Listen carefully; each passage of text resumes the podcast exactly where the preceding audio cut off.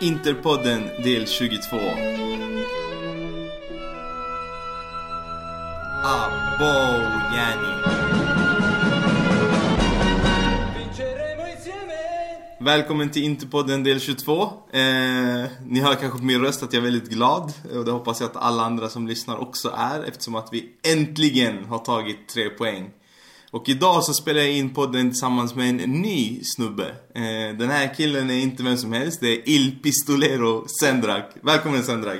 Tack så mycket, tack så mycket. Känns riktigt bra att vara med. Känns bra att vara med nu efter en vinst också. Det är inte varje dag så jag tar på mig vinsten kan man säga.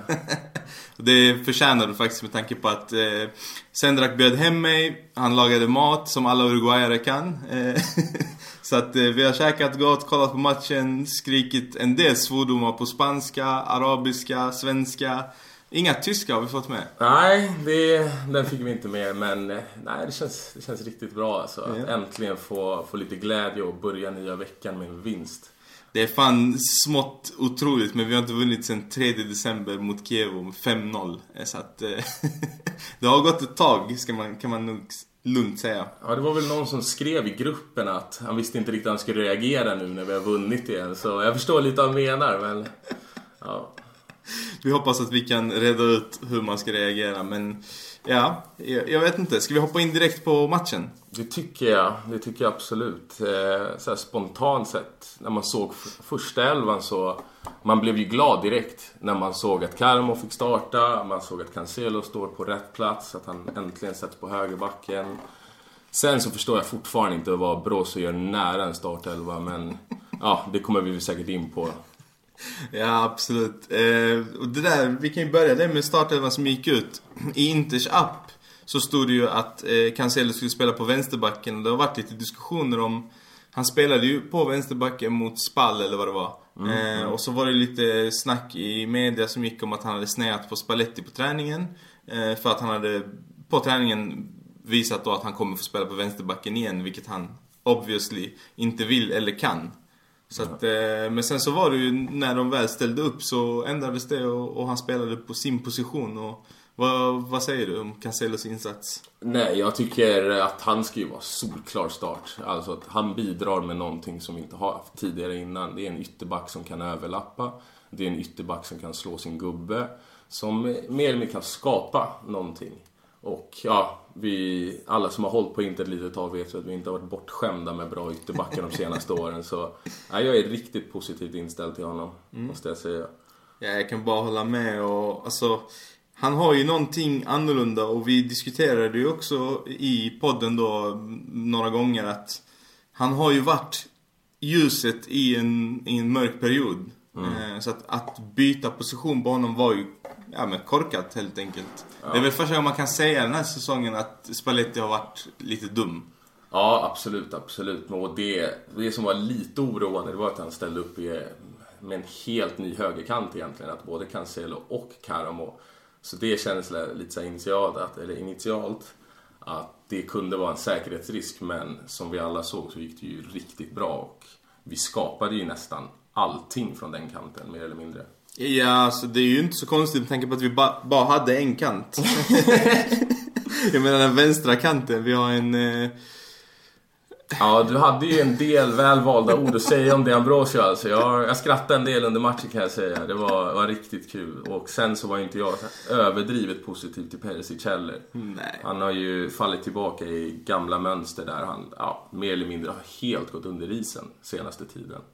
Alltså det är så ologiskt hur en spelare kan, nu har vi kanske tjatat ut honom ett tag nu men jag fattar inte, jag fattar fortfarande inte hur kan du ta så dumma beslut hela tiden?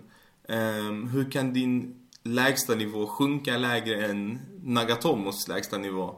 Och alltså, vad är problemet? Vad är det som händer med Perisic? Jag fattar inte. Men jag tycker Perisic följer egentligen samma mönster som hela laget gör. Alltså om vi tittar de senaste åren där vi har haft perioder där vi har mer eller mindre kört över lag flera matcher i sträck. Vi har säkert haft vinstrader på 9-10 matcher. För att sen bara dö hela laget. Och Perisic följer väl egentligen, ja, som alla andra gör så att... Så han passar in i Inter med andra? Ja, han, är, han personifierar inte. Det tycker jag verkligen. Så att, nej, jag vet inte. Perisic, ja, jag har han är ju i sina bästa dagar topp 5 yttrar i hela världen enligt mig. Jag tycker att han är så pass bra. Men jag, precis som du säger, det är ju helt oförklarligt hur man kan gå under alltså, så snabbt egentligen. Jag menar Kandreva, vi vet alla, han är ju totalt jävla värdelös. Jag, jag hatar killen. Jag, jag, kan säga det rakt ut. Jag tål honom inte. Det var liksom, bara det var en seger i sig att han inte fick starta. Han är, var det att det är första matchen sen han kommer till Inter som han inte deltar i? Det stämmer bra. Alltså, det, det ska vi ju fira om något alltså.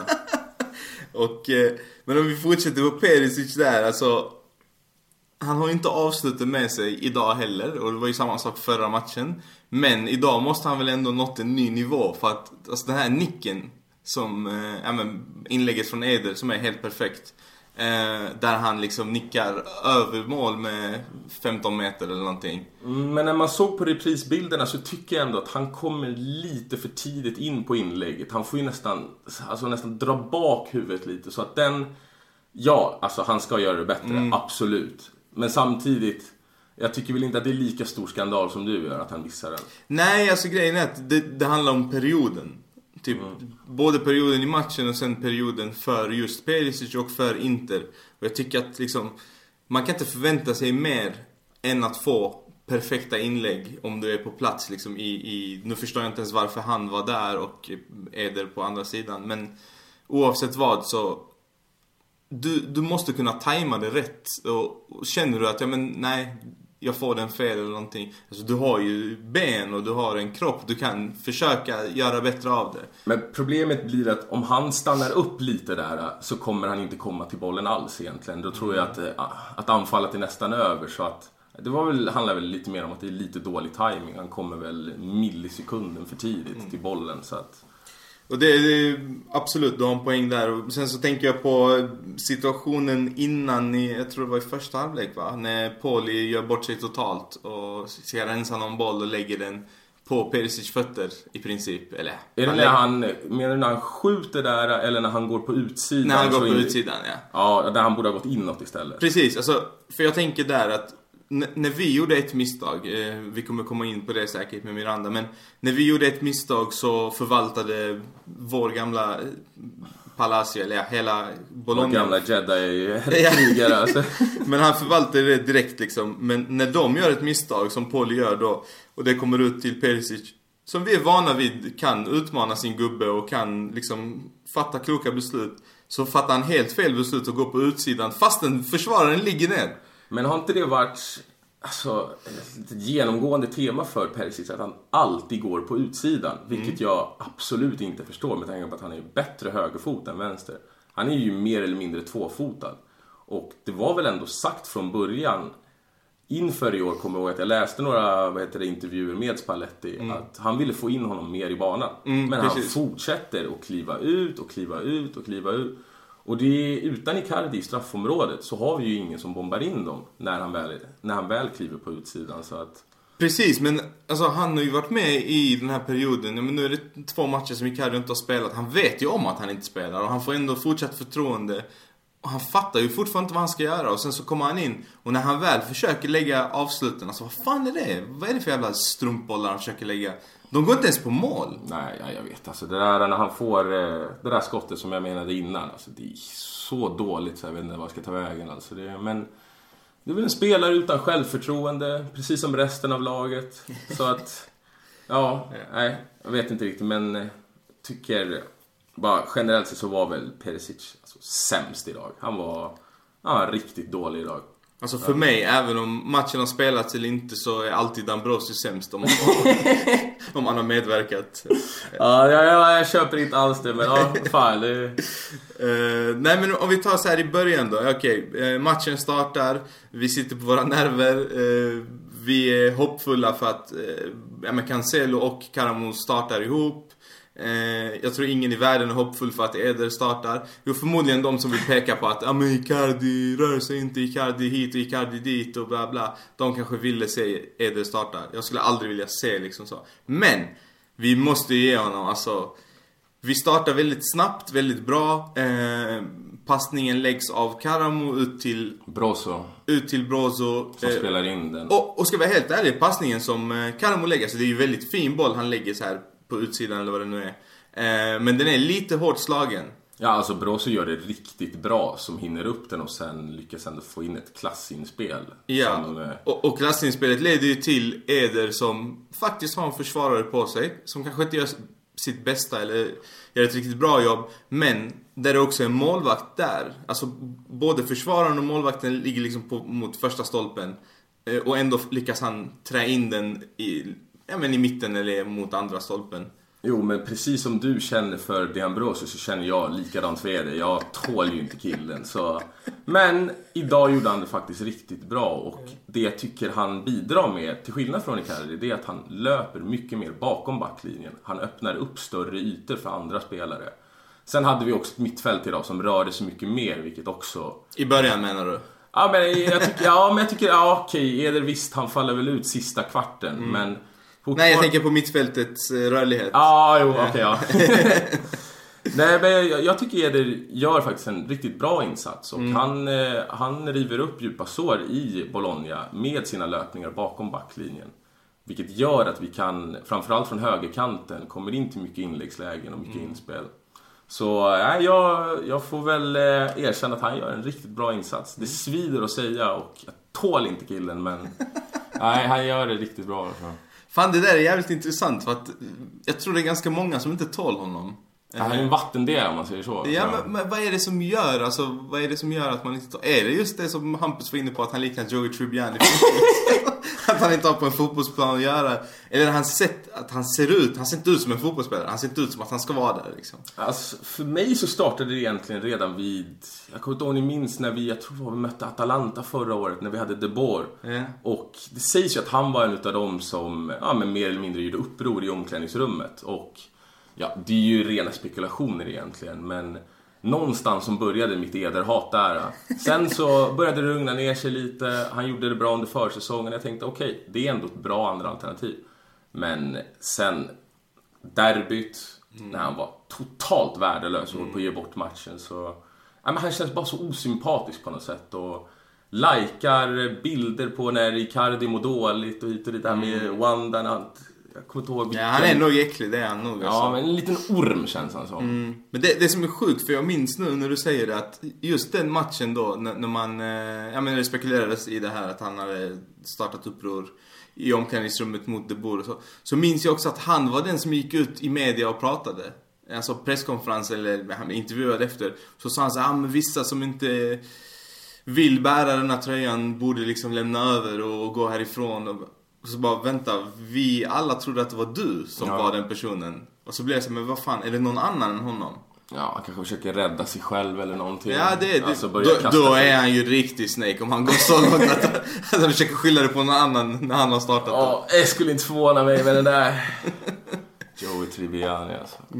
Men vi nämnde Bro- Brozovic lite lätt där, vi kan väl ta, hur tycker du hans insats var i den här matchen?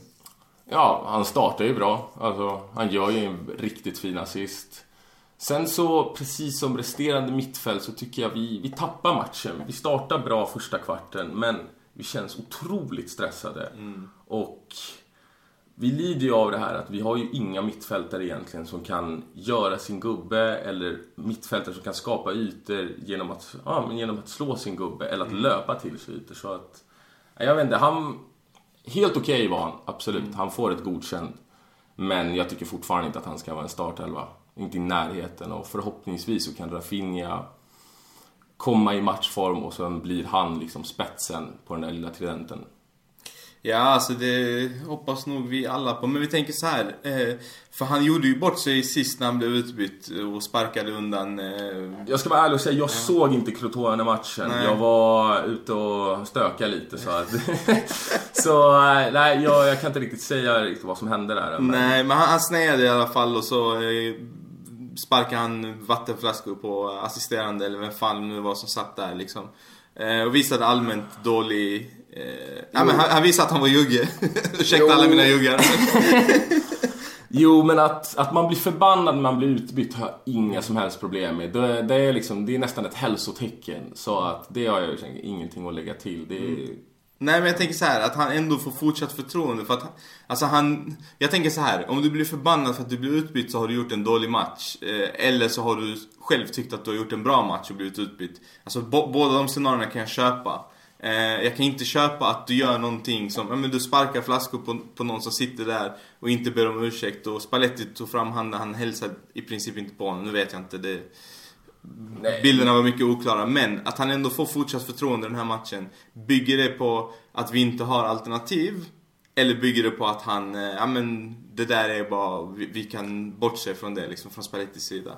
Jag tror väl att det någonstans handlar om att han ändå en utav mittfältarna kan ändå bryta mönstret mm. lite. Att han kommer ändå in i sista tredjedelen och kan ta avslut. Till skillnad från Galladini eller Vesino. Alltså jag hade ju hoppats på att Galladini skulle få starta idag men efter det bytet idag så han var ju riktigt iskall och det är alltså det är ju ja men med tanke på hur hur bra han var när han kom i januari. Mm. Att från den nivån till att se ut som ett jävla kylskåp på mitten som kan knappt röra sig i sidled. Det är, nej, det, det är konstigt. Mm.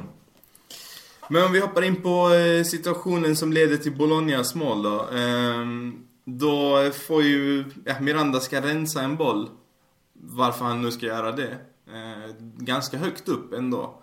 Och eh, kommer ganska fel på den och rensar rakt till, ja men till Bologna och till Palacio som hugger direkt. Han hänger ju också med Palacio ner. men jag vet inte, vad, om, om du säger så här, vad tycker du om den situationen? Vad är det som händer liksom? Nej men, det är ju en gammal hederlig klassisk felträff. Mm. Alltså jag, jag tycker inte man kan lasta allt för mycket för det. Det är en liten koncentrationsmiss och det är sånt som händer. Och att han sen blir utbytt, ja nu vet vi inte mm. exakt varför han blir utbytt, men mm. om att han blir, eller om han blir utbytt för en felträff, då tycker jag att då tycker jag att Spalletti gör, ja men det, det är ett jättemisstag för Miranda var inte på något sätt dålig under matchen. Mm. Och vi såg ju sen vad som kom in. Och det kanske vi kommer in på lite senare. Men herregud alltså. Det, nej, jag, jag tycker att Miranda borde ha fått fortsatt spela. Men det måste ju ha hänt någonting i... Antingen att han var skadad. Eller att han lackade ur på Spalletti eller tvärtom. För det känns otroligt konstigt att man ska bli utbytt för en liten tabbe.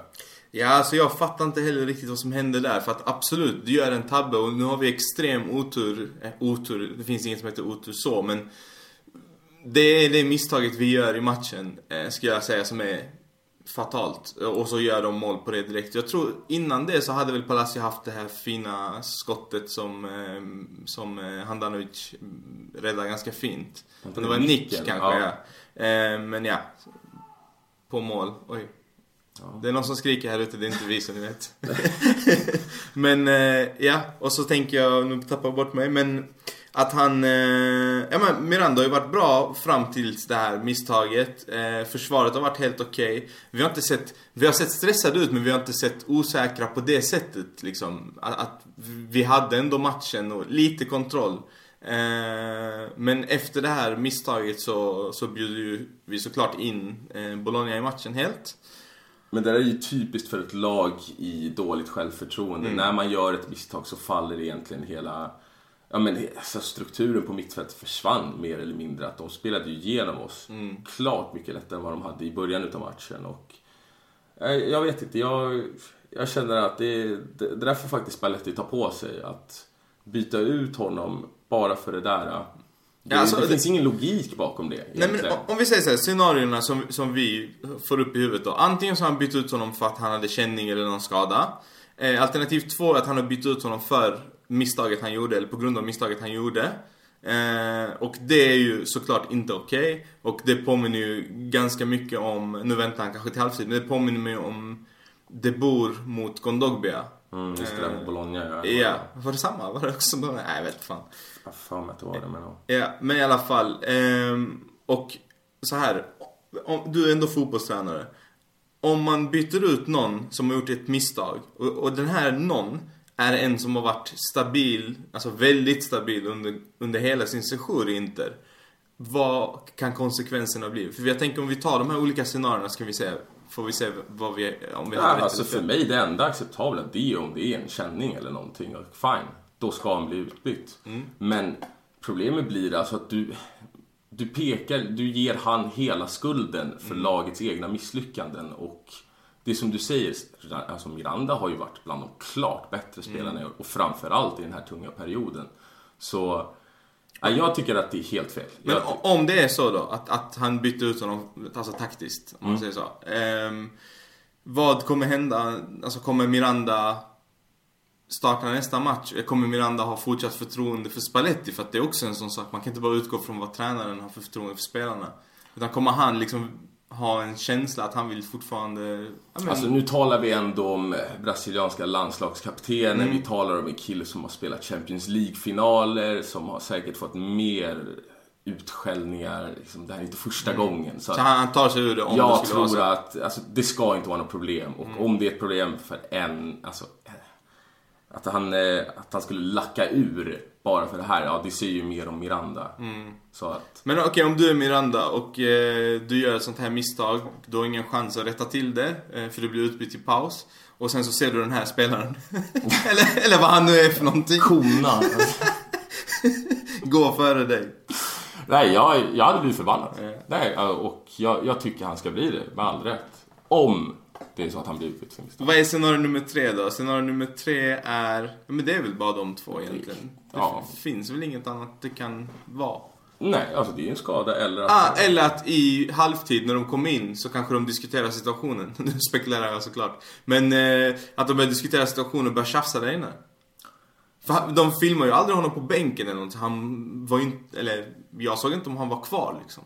Nej, det är jag tänkte inte på det. Alltså, nej, jag tänkte då- på det, men tänkte så här, men vad fan, de, de filmar ju inte alltid vem som sitter där liksom. Men om någon har bytt ut bytt så, så tror jag faktiskt, för de filmar ju Perisic miss och visar den några gånger under matchen liksom. Så att de hade ju velat strö salt i såren, eller vad man nu ska säga. Ja, men jag vet inte. Jag tror vi får vänta till presskonferensen och så. Kanske se några intervjuer och se vad som sägs där. För att känns väldigt svårt att spekulera i Ja. just nu varför. Men det är det som är det roliga. ja, men det enda troliga är för mig i alla fall att han blir utbytt för misstaget. Ja, Alltså, det... är hemskt om det är sant. Okej, ehm, vi hoppar. Jag tror inte, var det någonting mer i första halvlek som vi tycker är intressant? Ja, alltså... Karamo kanske vi ska... Ja, det var ju Ja. hela matchen. Ja, precis. Jag tänkte på att han kan vi ta liksom separat. För att eh, vi har till och med fått ett meddelande som vi ska läsa upp eh, angående Karamo. men, eh, nej, men vi hoppar in på andra halvlek. Vi kommer ut. De ser ganska skärrade ut i spelartunneln. Till skillnad från när de skulle komma ut till första halvlek. Och man filmar Spalletti i slutet och han ser ut som att han har gett upp livet. Det känns ganska surt. Och så kommer ju det här bytet. Eh, och så ser man ju Rafinha värma upp redan i paus där. Eh, Men vi rivstartade ju andra halvlek också. Mm. Vi hade ju där uh, De Ambrosio-nicken, vilket är alltså hur han lyckas missa den, det är ju helt otroligt. Han måste ha träffat den med näsan eller någonting för det. Han är ju ungefär en meter från målet och nickar den rakt ner. Så, Nej, det, det påminner ju om, eh, och jag sa ju det direkt när vi såg situationen, men det påminner ju faktiskt om när vi spelade Champions League, de gamla goda tiderna. Eh, och innan vi hade vunnit Champions League, eh, alltså den här, innan 2010 då. Jag tror det var säsongen 2008-2009. Eh, när vi möter Manchester United. Och Zlatan får ett sånt läge och så nickar han rakt ner i backen. Men nu så kommer ju ytterligare en situation där, alltså det kommer ju en returchans till Skriniar som han också lyckas bränna. Och då är målet helt tomt. Ja, nej, det är, nej, vi glömmer den alltså för det, är- det är nästan... Det är komiskt. Ja, men alltså det, Det att man lyckas missa båda de där lägena. Ja, men som sagt, det säger verkligen någonstans vart vi står idag. Mm. Vi hade aldrig bränt de där lägena i början av säsongen. Det finns inte en chans. Ja, men precis som du säger så rivstartar vi och sen så blir det ju på riktigt en, alltså en riktig kamp. För att då blir det efter ett tag att okej, vi ser ändå helt okej ut, men så fort de ställer om, eller så fort de får bollen egentligen, så är vi helt, alltså kaos. Mm, men det är ju strukturen på mittfältet, alltså att vi, vi blir så lätt överspelade och Valero här vill jag ta upp lite. Att Det är länge nu som jag har känt att visst, han är en spelmotor, det är en skicklig spelare. Men alltså att sätta honom längst ner, det funkar inte. För att han är på tok för långsam, på tok för svag, vinner inga bollar. Spalletti har efterlyst en defensiv mittfältare, jag vet inte hur länge nu. Så det, det blir ju ett problem när vi inte kan när vi inte kan stoppa anfallen framför backlinjen. De får inget stöd där. Och det blir för stora ytor framför, ja, framför Handanovic och resterande backlinje. Men visst har han även börjat ta fel beslut? Alltså han känns som att han... Ja, tröttkör nästan. Ja, precis. För, för han är ju smart, det vet vi alla. Han är ju en väldigt smart spelare och det är ju en spelare som... Liksom, det är ju en tillgång att ha honom i laget. Men det känns som att han... Men han har gått ner i samma jävla svacka som Jag tycker det inte påminner lite om Kovacic problem, alltså att hitta en riktig position ja. för honom. För att han har fått skifta väldigt mycket. Fram, alltså han har spelat på spetsen, han har mm. spelat längst ner. Och han får, det känns som att han inte riktigt får någon kontinuitet ja. alltså, i sin roll. Och ja, det är väl lite där skon klämmer känner jag. Mm. Och, och, ju längre matcherna går så, ja men ju sämre blir han. Eh, man ser ju verkligen, precis som du säger, det här med att han är trött och att han är seg. Och i varje match har det visat sig, ja men längre, eh, längre än liksom, ju längre matchen går. Så att, eh, ja, där, vi har ju, som du säger, vi har problem på mittfältet, mm. helt klart. Eh, sen så, ja våra andra mittfältare, vi har ju Vesino, eh, vi har ju Brozovic som Alltså jag tycker han gör en helt okej okay match. Han fortsätter även i andra halvlek. Jag blir nästan lite förvånad när han byts ut. Eh, han har ju något skott där innan som han blir totalt utbuad för. Eh, Med all rätt. ja, alltså... Alltså han blir ju inte utbuad för dagens insats. Utan det är ju mm. insatser som... Eh, eh alltså, det är ju ska man säga? Alltså, det har byggts upp. Ja, exakt. Alltså, det, det, här är ju inte, det är inte bara idag, det är inte därför folk är förbannade på honom. Utan han har visat dålig inställning i flera mm. säsonger nu egentligen. Och så fort det går lite emot honom så beter han sig som en jävla snorunge. Och ja, fansen lackar ut till sist. Så att, ja, jag tycker det var... För det var, ju, det var ju tydligt att det var mot honom och mot Perisic där buropen verkligen... Det, det lät liksom på, på Miatsan. Och Miatsan är fantastisk på många sätt. Eh, absolut mest när det är åt andra hållet. Eh, men just där så tycker jag också, ja, vad fan. Jag, alltså jag tycker, jag är tudelad när det kommer till, till busvisslingar och, och mot egna spelare. Jag tycker att det är um, Ibland kan det vara fel. Samtidigt så känner jag att jag hade fan ta mig också buat där. Alltså, ja, alltså man lackar, det, det räcker. Det så... Jo men du har ju betalat för att se ditt lag och sen om spelare inte presterar. Alltså, mm. Vi snackar ändå proffs, det är inga jävla småbarn vi pratar om här. Utan presterar de skit så ska de få höra det. Och Brozovic har betett sig dåligt en mm. längre tid. Och han tror jag, det är, alltså, han är rena giftet mm. i laget. Han måste ut. Så att, nej, jag har inga som helst problem med att man behöver ut honom. Han, han förtjänar det helt enkelt. Och när han väl blir utbytt så applåderar han och... Ja, var det en ironisk? Det är fan tveksamt. Jag tänkte inte på det förrän inte jag läste jag en fråga här och började tänka på, fan det kanske var ironiskt där. Men, men jag tyckte det såg professionellt ut. Typ att, ja men han klappade tack och tittade. Mig, ja. ja precis. Ja men tack för mig och trots att ni buade så han tyckte så att han gjorde en bra, bra så insats. Så kände jag också först, mm. men det är precis som du sa när vi läste frågan här. Alltså, mm. Ja men, eh, jag vet, för att alltså, det är ju rena dödsstöten för hans karriär i mm. Inter ifall det är en ironisk klapp. Alltså, jag tror fan inte att han vill håna fansen så men alltså vad tänker han med? Ja. Nej, men jag tror faktiskt inte att det var så för att även när han går ut Först så klappar han då och sen så fortsätter de filma honom Och så går han fram till Santon och får sig en klapp liksom mm, mm. Och det är inte den här arga, besvikna utan nej han, ah, han har gjort sitt jobb tänker han Ja Ja, Sen vet vi att han är inte den skarpaste kniven i lådan. Eh, kniven i nej, lådan. Nej, det är för att vara snäll. Eh, så, så långt kan inte Brozovic tänka att uh, nu ska jag vara ironisk. Han fattar inte det själv typ. Uh. Men uh, Eder då? Vår yeah. lilla vattendelare här. Vad, vad tyckte du? Vad, om, säg så här då. Klart mycket rörligare än vad Icardi. Bidrar på ett annat sätt. Ja, alltså för mig finns det inte en Icardi. Det, det liksom finns inte för mig. Det, det, det, är inte en diskussion liksom. Nej, nej, nej. Det är inte eh, det jag säger. Nej, men, att, men han det, jag bidrar ju ändå med andra vapen. Ja, precis. Men det är många som kanske, eller många, ni är få. Men ni som är få tror att det finns ett alternativ. Att om Icardi hade varit frisk, att vi någonsin skulle starta Eder. Alltså, jag tycker Spalletti borde kanske... Alltså, ingen tränare hade varit så dum att starta Eder framför Icardi. Alltså istället för menar jag då. Eh, så att, men som backup till Icardi nu, till exempel vid en skada, så ja, han gör det bra. Han gör det bra varenda gång faktiskt. Eh, så att jag tycker inte om honom. Du ja. tycker inte om honom. vi är många som inte tycker om honom. Men fan, jag tar inte ifrån honom att han gjorde en bra match. Och han, han är han är, varenda gång Icardi inte har funnits så har han varit ett bra alternativ. Det kan jag liksom skriva under på. Alltså det enda man kan anmärka på det är att han, han rör ju sig väldigt mycket. Han är ju väldigt rörlig i sitt spel och han löper väldigt mycket. Men problemet är att han är ju inte inne i boxen Exakt. när det är inläggsläge. När det, när det kommer in inspel. Och hade Icardi varit där idag, han hade bombat in minst två baljor. Det är jag helt övertygad om. Men som sagt, han gör en bra match. Han, han, ska, ha, han ska hyllas idag. Det ska han absolut göra. Och sen får man också tänka på att idag så spelar vi ett spel som passar honom lite bättre. Tänker jag. För att vi spelar mycket på marken, vi spelar med tekniska spelare. Alltså nu tänker jag framförallt då på Karamo, Rafinha, Cancelo.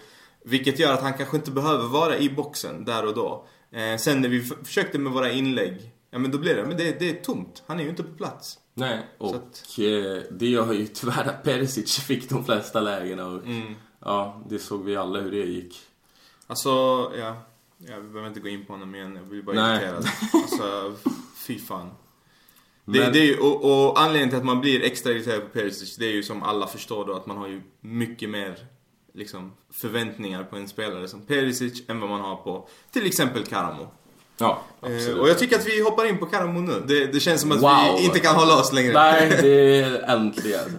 Nej, alltså wow. Vilken spelare. Att Kandreva har fått starta varenda jäkla match. Det är, när man ser den här insatsen, det är, då frågar man sig verkligen vad Spalletti har gjort.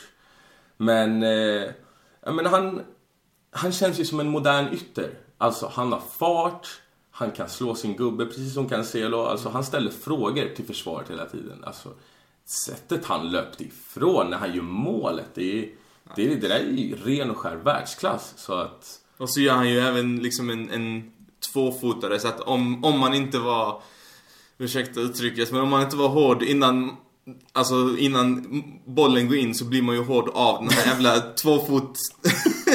och avslutet. ja, och sen så kommer avslutet och bara...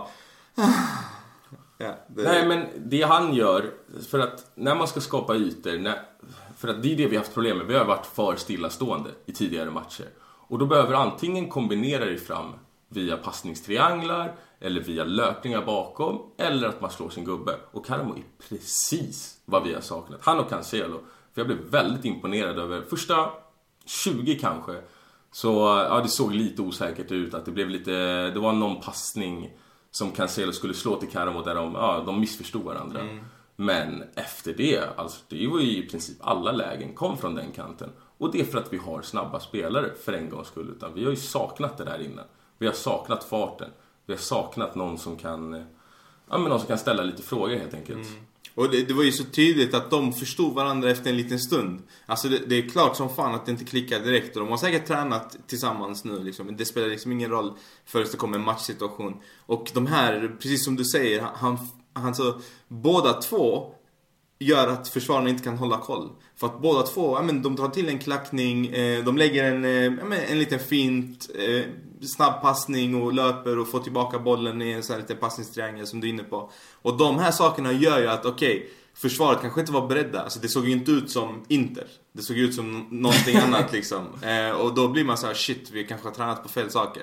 Så jag tror att det gör att men de flesta lägena som kommer skapas av att de Alltså även fast det inte kommer ett läge från dem där och då Så har vi möjlighet att göra saker på grund av att de eh, Om det underhåller skapas av under, Ja. individuell briljans Ja, helt precis. enkelt. Att vi, behöver inte, vi behöver inte passa oss fram eller kombinera oss fram utan de själva kan skapa lägen. Och det är ju det vi har haft sto stora problem med när du har Dambrosio på en högerkant, när du har Kandreva som är totalt oförmögna att kunna gå förbi en gubbe.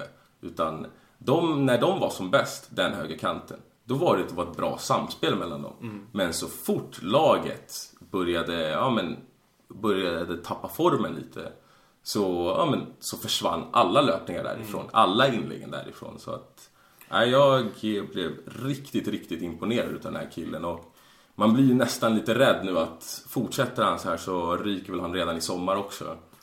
Ja, alltså allting handlar ju om vad vi, vad vi klarar av den här säsongen liksom. Eh, tappar vi topp 4 så ryker han säkert. Det är liksom ingen kost.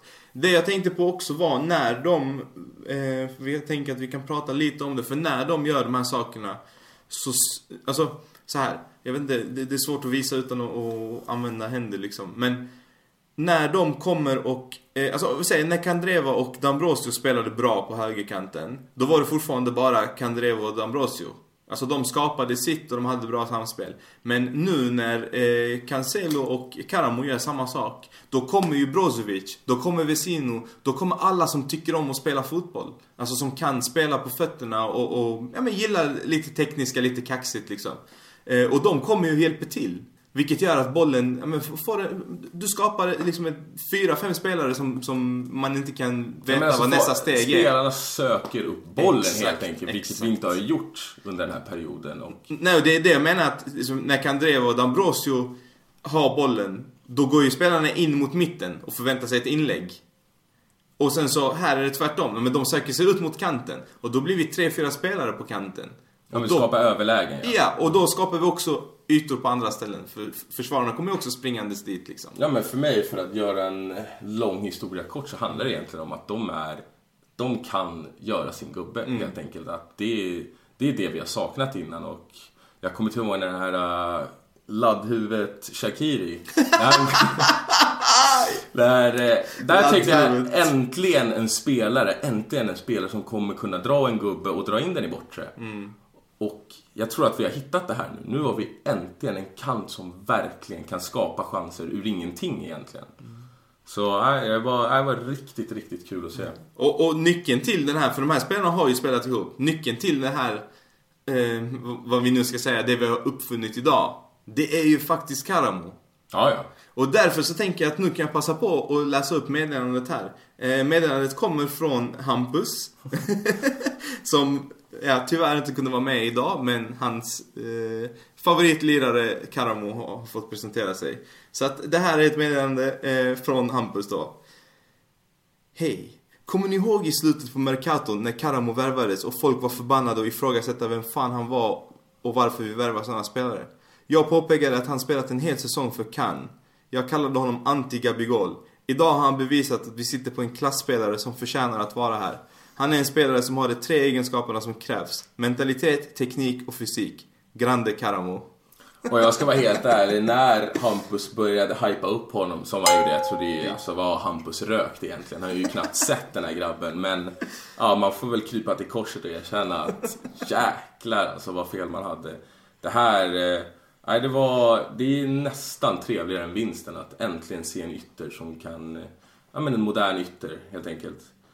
Men till en annan gubbe som kanske inte var lika rolig att se för första gången. Lisandro Lopez.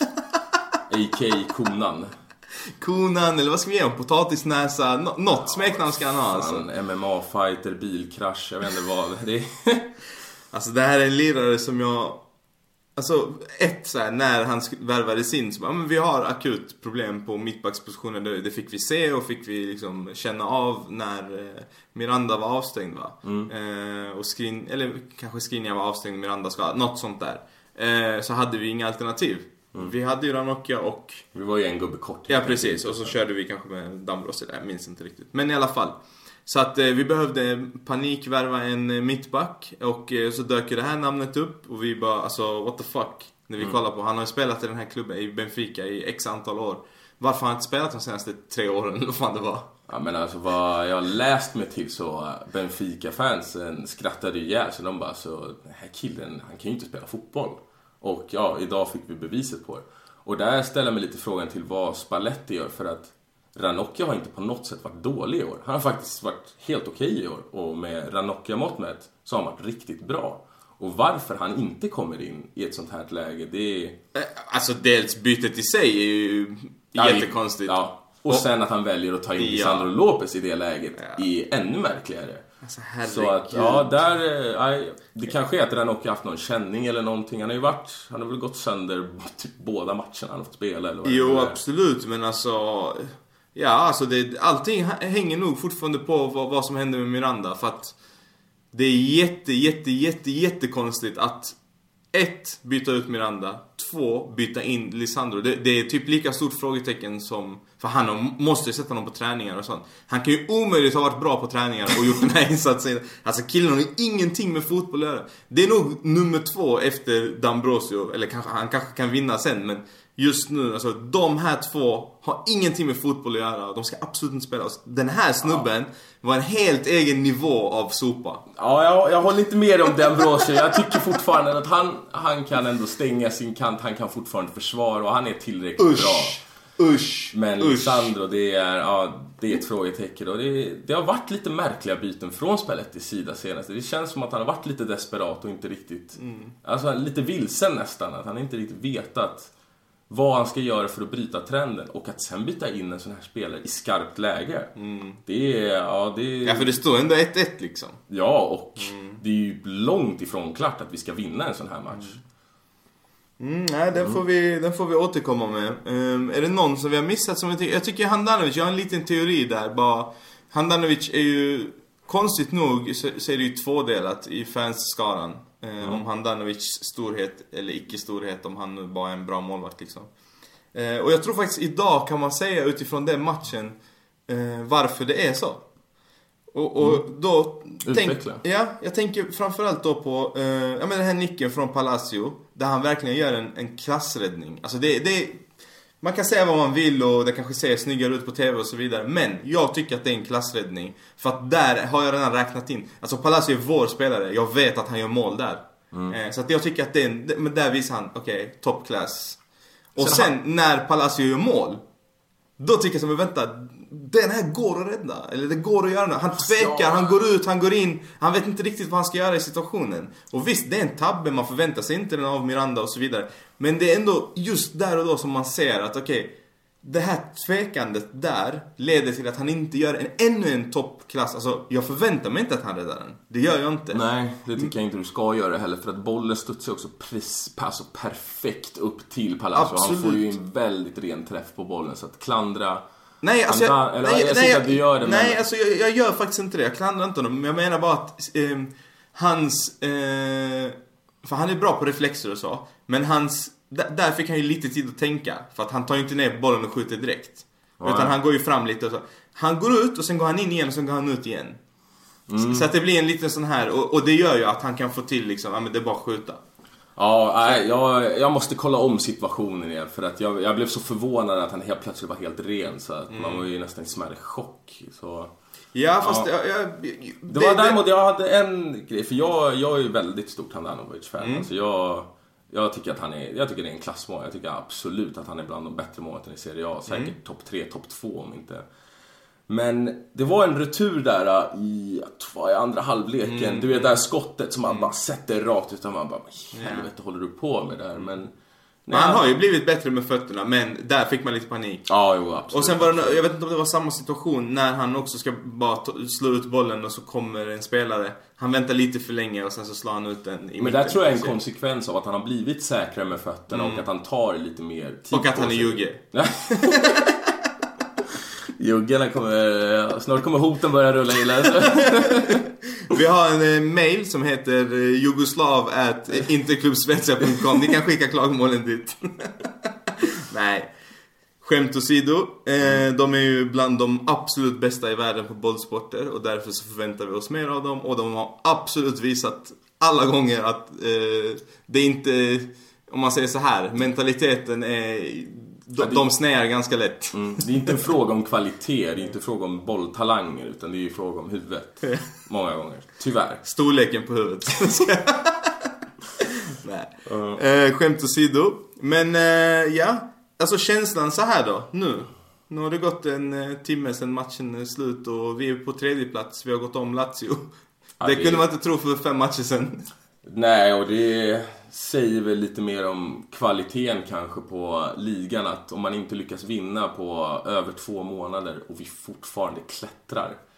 Så ja, det, spontant känns det bra men fortfarande, det var ju panik i slutet. Mm. Och vi en man mer på hemmaplan mot Två Bologna. Två man mer. Ja, okay, men det var väl i sista minuten så.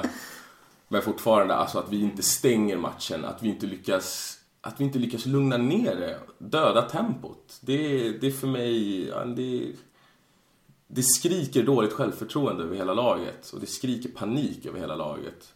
Och jag hoppas nu efter idag, efter, en, alltså efter tre poäng, att vi får tillbaka lite harmoni. Och jag tror nu när vi väl går in i ett tuffare spelschema så tror jag faktiskt det passar oss bättre. För då får vi mer ytor. Mm. Då kan vi börja springa bakom backlinjer och så. Och... Eh, ja men, eh, ja, eh, det känns ändå... Det känns, det känns riktigt bra att vi fick en seger nu i och med att vi kommer möta, vi har väl Napoli, är det? Nej det var Napoli hemma va?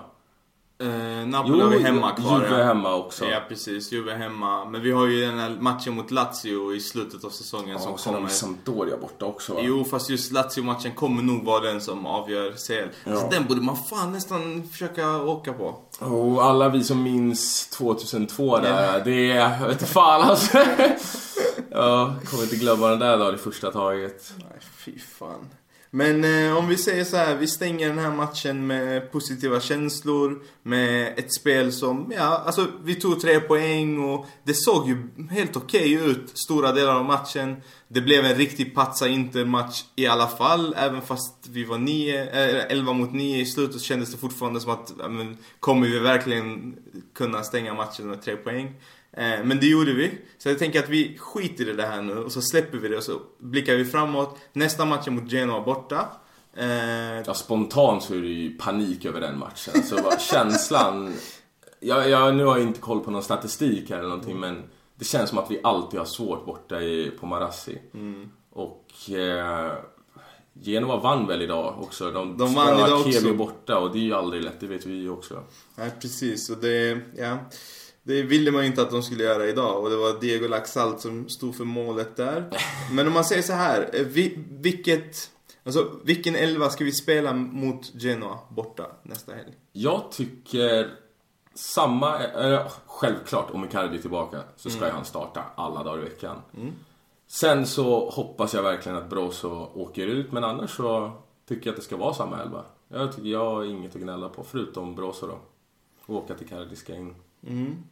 Ja, ja alltså jag, ja, jag vet inte fan. Men vem skulle kliva in istället? Vem var så pass dålig idag att de ska åka ut? Nej, alltså jag håller med men så här, okej, okay, självklart så går Icardi före Eder alla dagar i veckan, det behöver inte diskutera så. Men på Brozovic position, tänker du Rafinha då eller? Ifall han är 100%. Mm. Det väl lite där. Men annars så... Vi kommer ju möta ett lag som kommer vilja gå fram. Mm. Klart mycket mer än vad Bologna vill. Och vad de senaste motståndarna har velat. Så jag tror att Gagliardini, ja, jag tror att det är läge att ge honom en, en ny chans faktiskt. Inte för att han gjorde något superimponerande inhopp idag. Tycker du inte? Lät det? jag kan säga så här. Så mycket som jag eh, snackade skit om D'Ambrosio idag. Ungefär så var det under Gallerinis x antal minuter han fick på plan från Sendraks sida. ja, nej, nej men jag, jag tycker att mer eller mindre samma elva men Icardi ska in och förhoppningsvis om Rafinha kan vara fit så ska han ju självklart starta också. För att han är en mittfältare som ger lugn till laget. Han, han har ju lite det där som Jao Mario hade under, eh, under sina glansdagar. Han kan gå, dra en gubbe, mm. han kan lugna ner spelet. Han, kommer, alltså, han söker rätt ytor hela tiden. Och så gjorde han ju assist också direkt. Så han ska absolut in i laget så fort som möjligt. Men, eh, och Kandreva ska in såklart, eller? Absolut inte. Alltså, fan, ge bort skiten. Det... Och vi måste säga så här, alltså Genoa, ja precis, de vann ju borta mot eh, Kiev idag och förra helgen vann de ju faktiskt borta mot Lazio också. Så att alltså de är ju i form. Eh, innan det har de två förluster men... Och därför så kanske det är läge att in med Gagliardini så att vi får ett lite stabilare lag bakåt. Få in lite fysik. Mm. Försöka vinna matchen kanske mer på kamp och sen förhoppningsvis så kommer Genoa trycka upp lite. Och så vet vi att vi har Karamo där som kan sprinta ifrån i princip mm. vem som helst.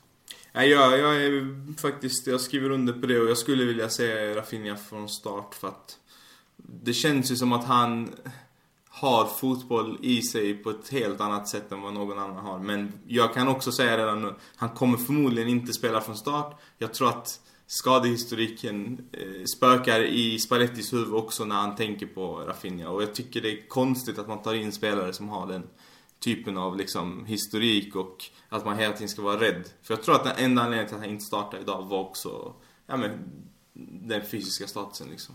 Och sen också att Karamo startade, Mm. att Cancelo var där, så vi hade ju en högerkant som mer eller mindre var helt oprövad tillsammans. Så jag kan väl ändå förstå någonstans att han inte vill gambla allt för mycket. Nej, man hade sagt också i presskonferensen igår att ja, men vi får se hur den fysiska statusen är på Rafinha, vi får se om han får någon speltid.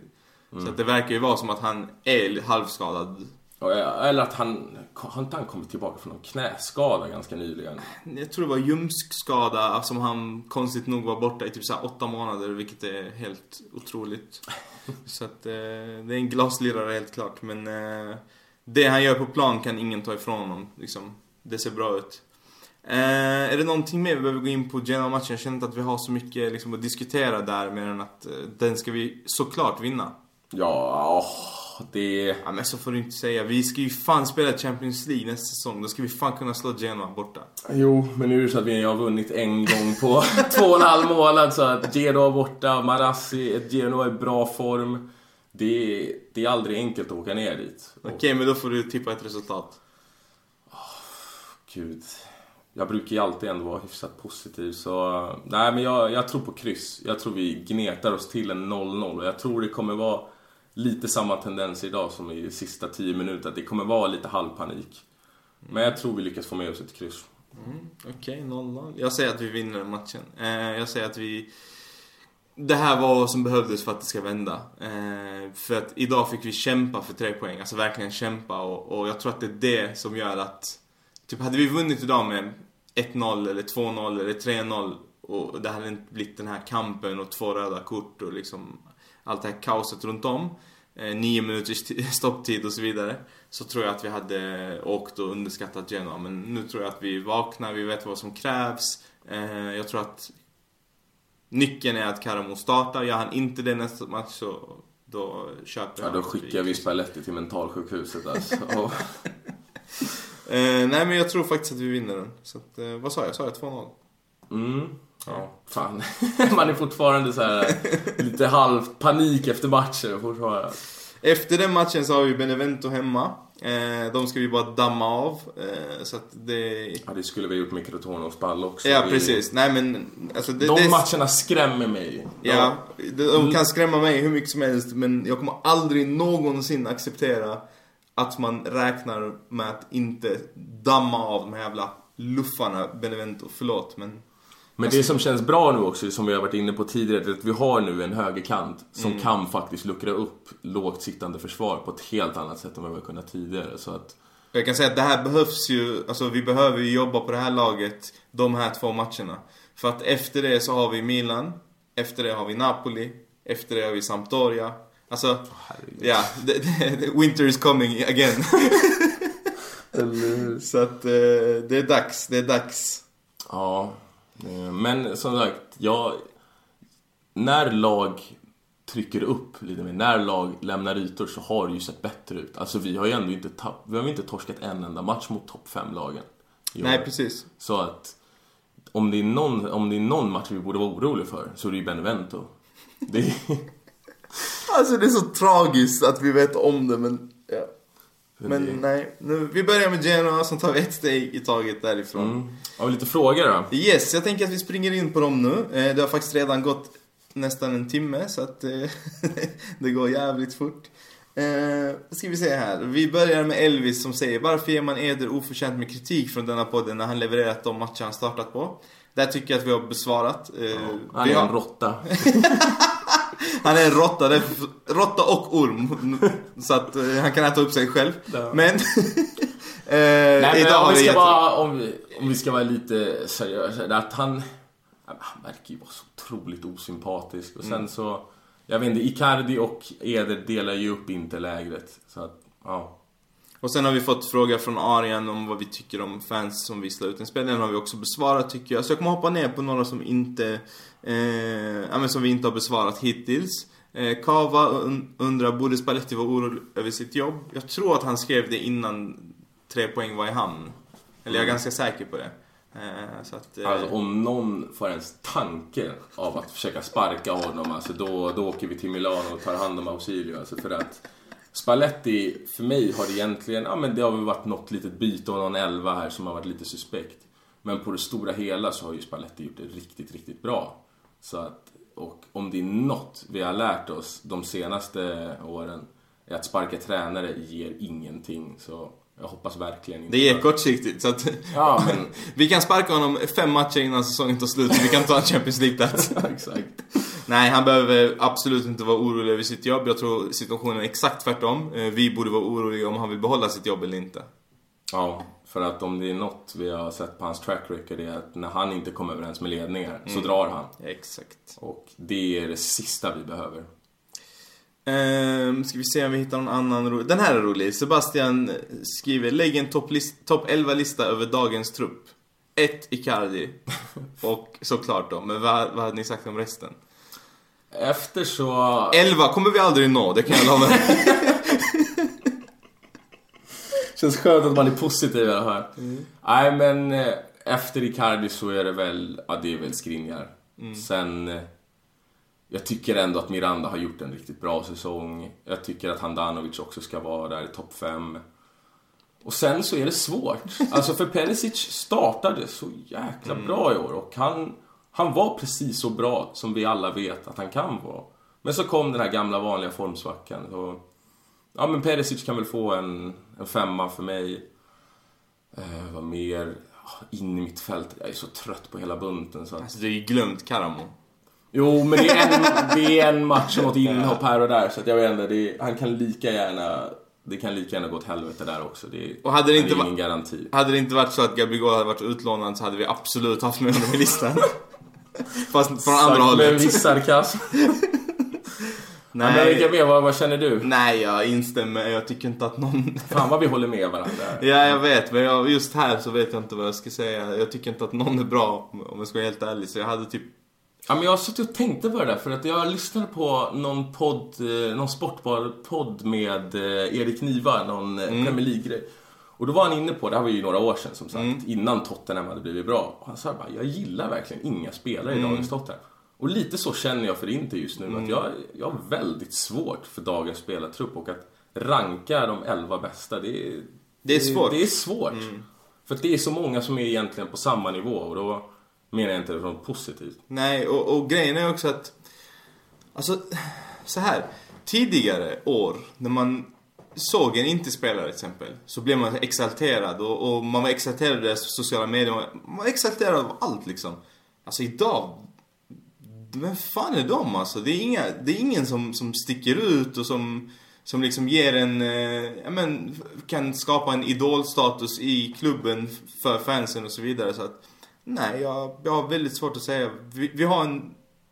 Absolut en väldigt dålig trupp. Så, det kan man vara ärlig med. Ja, Alltså- dålig vet jag inte men... eh, Jo, jag tycker det för att den är värvad utan tanke. Alltså det är spelare som, ja men de besitter talang men det gör, alltså varenda klubb har spelare som besitter talang. Jag tycker vi påminner lite om Arsenals sättet vi värvar. Vi värvar talangfulla, oftast ganska tekniska spelare. Men vi saknar ju allt vad ledarskap heter. Mm. Alltså om vi tittar tillbaka på 2010-laget. Det fanns ju 15 lagkaptener i den där truppen. Mm. Idag, vad har vi idag? Vi har noll lagkaptener. Vi har ingen gruppdynamik, vi har ingen tanke bakom, kommer de här trivas med varandra. Vi har fortfarande grupperingar i truppen, alltså. Men grupperingar, det är... alltså, Du har jobbat, Mm. du, har, du, du har varit ute i arbetslivet. Grupperingar finns överallt. Ja. Det här kommer du aldrig komma ifrån. Så jag vet inte riktigt om jag köper det här att det skulle vara ett hinder. alltså det, det är ju ett hinder när de beter sig på ett barnsligt sätt. Jo För- men hur ska du få 23 spelare att liksom att alla ska vara bästa polare? Det kommer men inte de- hända. Nej, de behöver absolut inte vara det. Men åtminstone när de spelar på planen så bör de vara liksom respektfulla mot varandra. Och vi ser ju det här, vi har ju sett det de senaste åren när det kommer till Ja men, gest, gesti, ja, men hur de gestikulerar på plan. Alltså Brozovic, eh, Dambrosio, absolut. Han är med i det.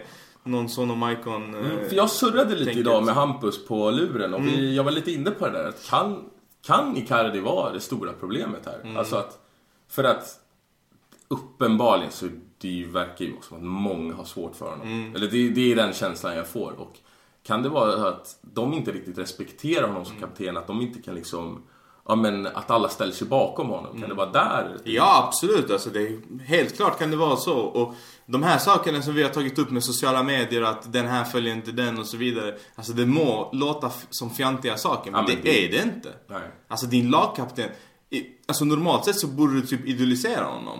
Och ha respekt för honom. Alltså det är det minsta jag kräver i alla fall. Och speciellt u- utifrån tränarens synvinkel. Han måste ju säga att ja, men, min teori och hur jag vill att min, mitt lag ska spela. Det ansvaret lämnar jag över till min lagkapten.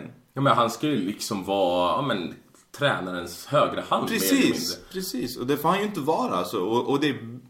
Alltså, man vet ju inte var, var problemet ligger eftersom vi har ju inte full insyn i, i hur det ser ut på träningarna och, och i klubben och ja, omklädningsrum och allt det där.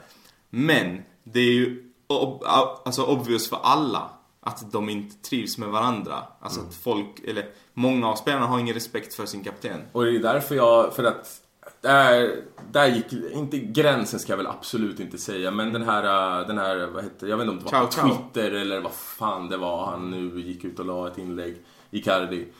Men alltså att skriva det här ciao ciao eller att man måste växa, eller att man måste växa för att lämna vad fan han nu skrev. Det är liksom... Oj, nu, nu tappar jag bort mig lite här, men vänta för nu visade bilen någonting här på datorn.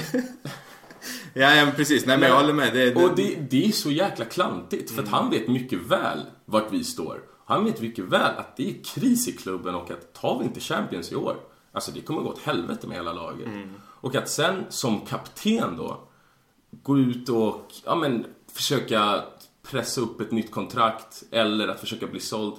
Alltså det, det är för dåligt och det, det ska han ha skit för.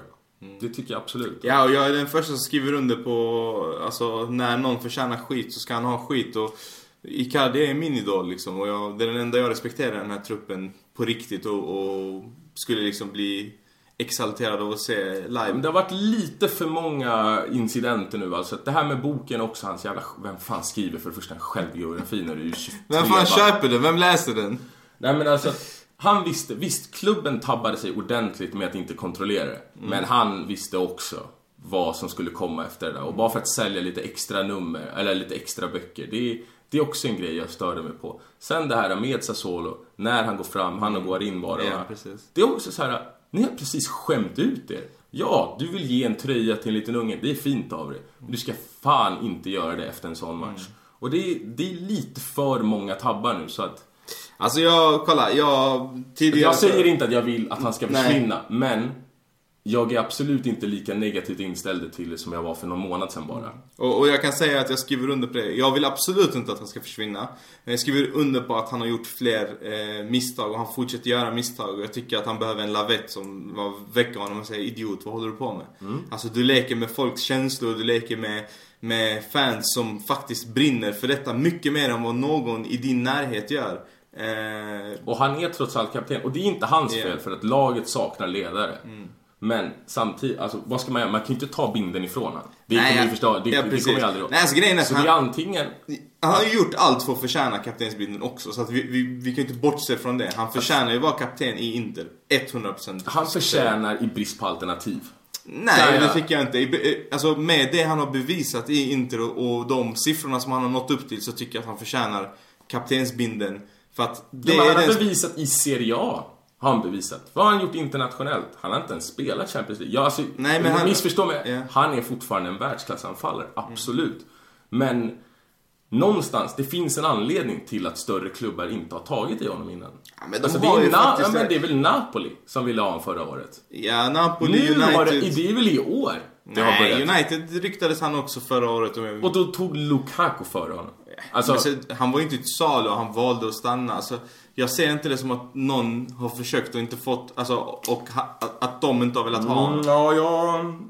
Jag är ganska säker på att, att eh, han har tackat nej liksom. Och han har visat öppet hur han har, ja men hur han, nu har han ju ändrat i sociala medier och sånt. Innan var han ju väldigt öppen med hur mycket han älskade Jo, klubben. och det, det var en anledning till att jag trodde att jäklar, den här killen, alltså, Alltså, han om det- brinner verkligen för klubben på riktigt. Alltså, det var länge sedan jag såg en spelare bryr sig så mycket, men hur han har betett sig nu senaste månaden, det, det är inte okej. Nej. Det är inte det någonstans. Och, det, och alltså, jag börjar nästan svänga åt eller nej, inte svänga, men Det är så här, jag kommer inte gråta på samma sätt som jag skulle ha gjort bara för några månader sedan ifall han sticker. Jag För kommer att- gråta. Ja, för, men vi måste ju, ja, vi behöver hitta en harmoni i truppen. Och om han är problemet, då spelar det ingen jävla roll hur bra han är. Då ska han ut. Men jag, jag tror inte att han är problemet så. Jag tror att han absolut... eh, Och jag, jag vill vara tydlig, jag säger inte att han är Nej, precis. Nej, alltså jag, tror faktiskt inte att han är det. Utan jag tror att det är många som anser sig vara mer lämpade att vara kapten i truppen. Eh, och jag tror att det är det som gör att problemet för dem, de kanske är informella ledare som tar över omklädningsrum och så vidare. Jag tror, alltså utan att känna de här, utan att veta för mycket så hade jag sagt så här: okej, jag tror att precis som vi säger här, att är det ett smuts? Jag tror att han är jävligt eh, manipulativ och äcklig och får dem mm.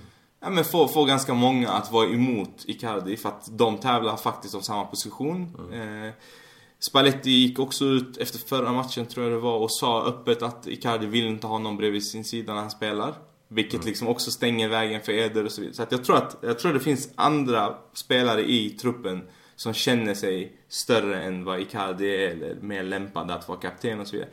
Och han kanske inte bryr sig så mycket om fotbollen mer än eh, när han, han si- gör sitt jobb och sen kommer han hem och är en familjeman liksom. Det är det han bryr sig om. Alltså det är en grej jag reagerar på. Jag har ju aldrig sett Icardi på bild med någon i laget. Nej nej, han är, han är familj, han bryr sig bara om sin familj. Så att, eh, jag tror att det är det som gör att de liksom, kan, ja men de kanske stannar kvar på träningarna extra när han åker hem och så vidare. Nej, ingen aning. Vi spekulerar bara. Vi fortsätter med frågorna här. Eh, Oliver ställer en fråga här. Eh, jag kommer ställa halva frågan. För den var lite speciell. Vad måste Perisic göra för att bli utbytt? Ja, köpa en ny vänsterytter. Vi har ju inga andra alternativ så Ja. att det är, det är brist på alternativ. För att jag tror säkert att Spalletti gärna hade plockat av honom för han har inte haft problem tidigare att plocka av storstjärnor. Men vad ska vi sätta in?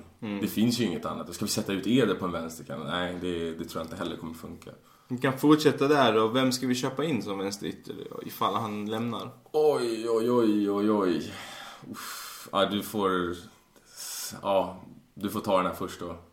Jag... Eh... Alltså, det, det, det beror ju... Tar vi Champions League så har vi helt plötsligt helt andra alternativ. Men vi måste ju se också var vi står med Financial Fair Play alltså, så att... Mm. Ja, jag har faktiskt inte redo att svara Alltså, på frågan. nej, jag, inte heller för att vi har ju... Jag menar, det är inte så att vi kan klippa eller köpa in någon eh, Ribéry-klass eller någonting utan vi kommer ju få koncentrera oss på att antingen köpa in en liten yngre talang eller någon sån här Filippe Andersson. eh, Kan vi klona Karamo och, och, och sätta honom på vänster? Snacka med Elon Musk alltså, så får han lösa det här åt oss. Nej, ingen aning faktiskt. Jag skulle säga så här Anthony Martial, men det är också som att säga att vi ska värva Messi. Problemet är att, att plocka över Premier League-spelare Ja, till Italien med deras löner Mm. och alltså den marknadsföringen de får i Premier League, det finns ju inte en chans att de kommer gå vilja gå till Italien. Nej, precis. Nej, jag tänkte om de fortfarande är intresserade av eh, Perisic så kanske man kan göra något eh, helt omöjligt byte där. Men Ja, väldigt osannolikt efter den här säsongen. Och speciellt med tanke på att Perisic inte han, börjar inte han komma upp i åldern också. Han är väl runt 30 där 30, någonstans. mm. Men eh, ska vi se här. Eh, ja, Ludvig har ställt frågan då att Hånfullt applåderar, det har vi ju tagit. Eh, vad tror du då? Kommer Gagliardini säljas till sommaren? Undrar Issa. Alltså det... Nej, det tror jag faktiskt inte. Det, jag, jag tror att han blir kvar. Han är, han är en spelare som inte...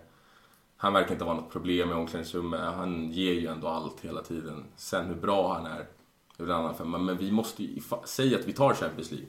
Alltså vi måste ju fylla på truppen. Vi märker ju själva, vi har ju ingen vänsterytter. Vi var i panik efter att fixa en mittback. Rafinha är inlånad. Lisandro är inlånad. Så att, att Ja, alltså försöka- Cancelo inlånad. Cancelo in då. Alltså att försöka alltså att sälja spelare, det är, det är inte riktigt läge för det. Sen självklart, vi får ju tillbaka den store Joto och eh, Super Mario kommer väl antagligen också tillbaka men... Ja, jag, jag har svårt att se att Galladini skulle gå.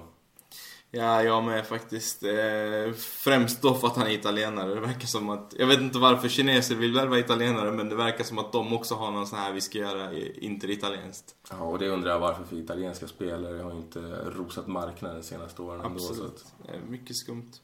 Men det verkar vara fallet i alla fall. Eh, jag ska säga så här. Det finns inte så mycket mer tror jag vi kan diskutera här och nu. Jag tycker vi ska njuta av stunden. Vi får äntligen en vecka, en hel vecka där vi kan njuta, där vi kan må bra, där vi slipper sitta och ja, men ställa frågor till varför hände detta? Hur kunde vi kryssa mot ett jävla bottenlag och så vidare. Så att eh, låt oss ha en trevlig söndag och en eh, fin vecka. Mm, och riktigt kul att vara med. Ja, tack så jättemycket för att du var med och du får säkert joina oss fler gånger så att... Eh... Det låter bra. Jag kommer tillbaka när det är vinst. Yeah. Men om två månader med andra ord. perfekt, perfekt. Okej, okay, ciao tutti. Ciao, ciao.